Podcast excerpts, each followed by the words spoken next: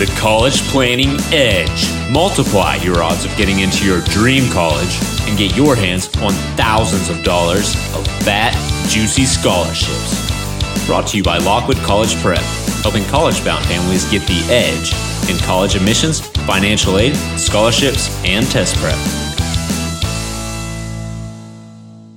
Hi, it's Andy Lockwood from Lockwood College Prep, and you might have heard something about the changes to the FAFSA that are coming down the pike.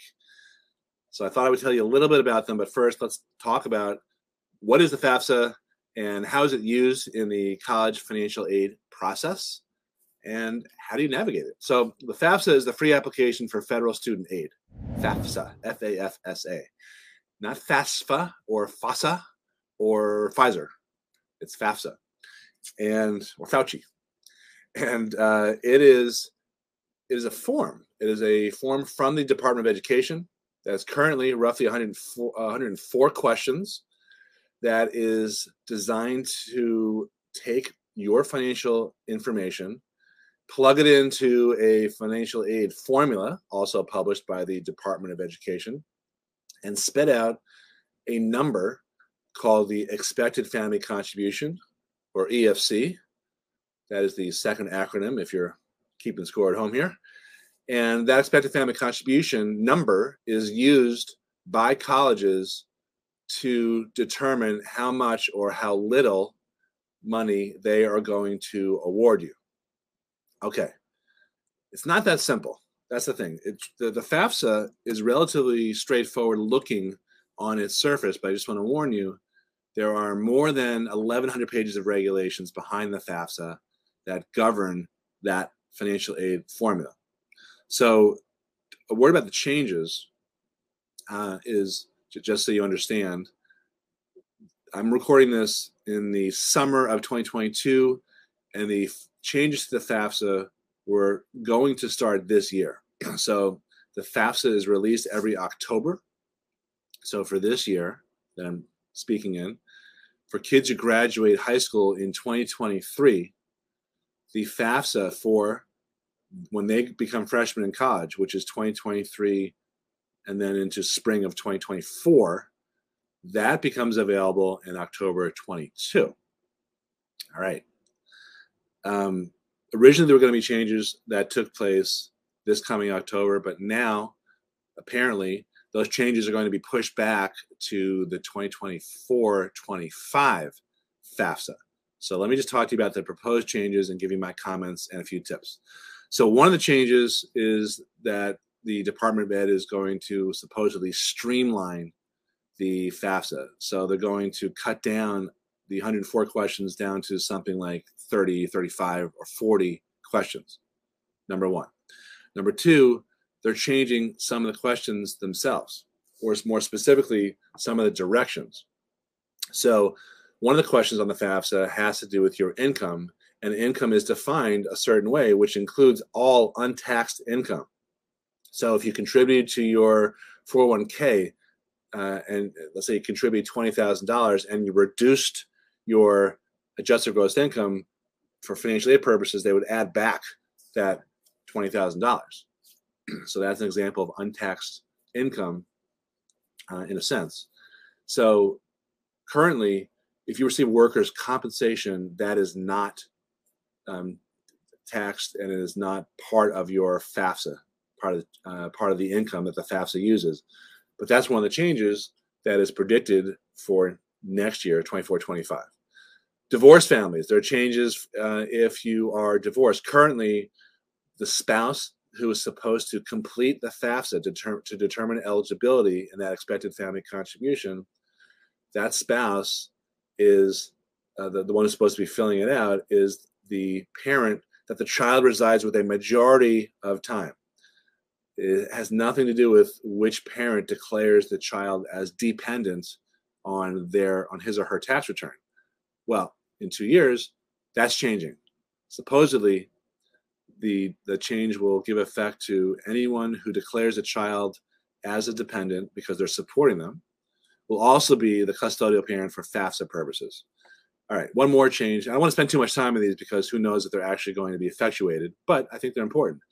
Another change, and this is probably the biggest one that I see, is that currently the way expected family contribution is calculated, it's based on 70 plus factors. So there's income, I talked about it. There's, you know, are you divorced or not? There's how much savings you have, and that's a whole nother discussion, by the way, because some savings penalize you more than others, and some types of savings don't penalize you at all. but I want to cover that in a separate video. Um, so, so the issue is that um, one of the biggest factors is the number of kids you have in college. So let's say you have an expected family contribution of $60,000, six zero. I mean, the government thinks that you can afford to pay for $60,000, pay $60,000 for college in one year.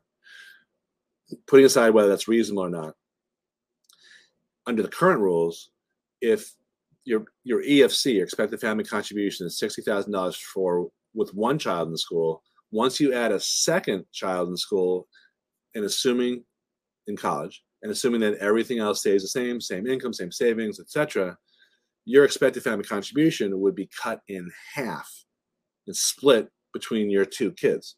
So you would go from a sixty thousand dollar expected family contribution to a thirty thousand dollar expected family contribution just because your second child went to college uh, a couple years later and and any college doesn't have to join your your oldest child so so that's a big um, source of relief for many families now however you may have guessed where i was going with this in 24 25 that goes away apparently and uh, this is supposedly thanks to chuck grassley the iowa senator apparently you are not going to get credit for having more than one child in college under the new FAFSA rules, which are supposed to come out now for the 24 25 academic year.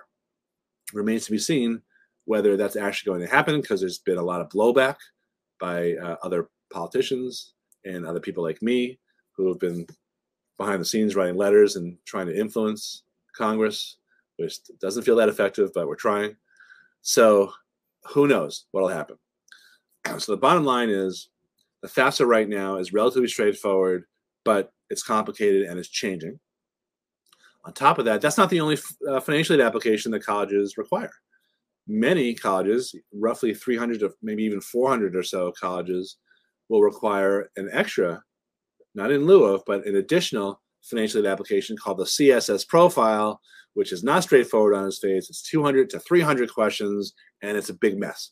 So um, my bottom line here is be very careful when you're a figuring out how to fill out these uh, these financial aid applications because the rules behind them are pretty complicated and b understand that what you thought you knew about them may be changing and c don't underestimate the amount of time it's going to take to to learn all of the nuances that you need to learn about these applications. So um, if you subscribe to this channel, you're definitely going to get more tips on paying for college, on getting into college, uh, on SAT or ACT prep, anything that has to do with college. I recommend that. Um, I also recommend that you visit our site and download my latest free report, which is all about these loopholes in the FAFSA and the CSS profile. And that's called How to Hide Your Money from the Financial Aid Office Legally and Ethically and you can go to our, our website, lockwoodcollegeprep.com slash report and get your copy there and find a bunch of other resources, including a bunch of books that I've written, uh, especially on financial aid and college admissions. So check out the report, subscribe to this channel if you like it, leave me a comment. We check these out all the time. Thanks for watching, and I hope you're finding it um, helpful and valuable. Have a great day. Thanks. Thanks for listening to the College Planning Edge podcast.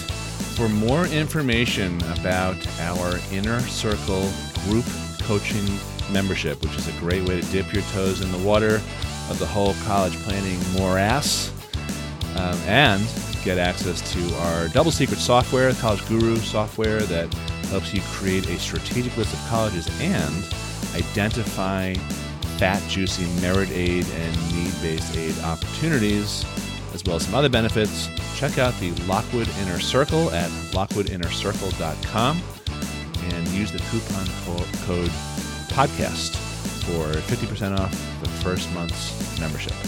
Thanks for listening.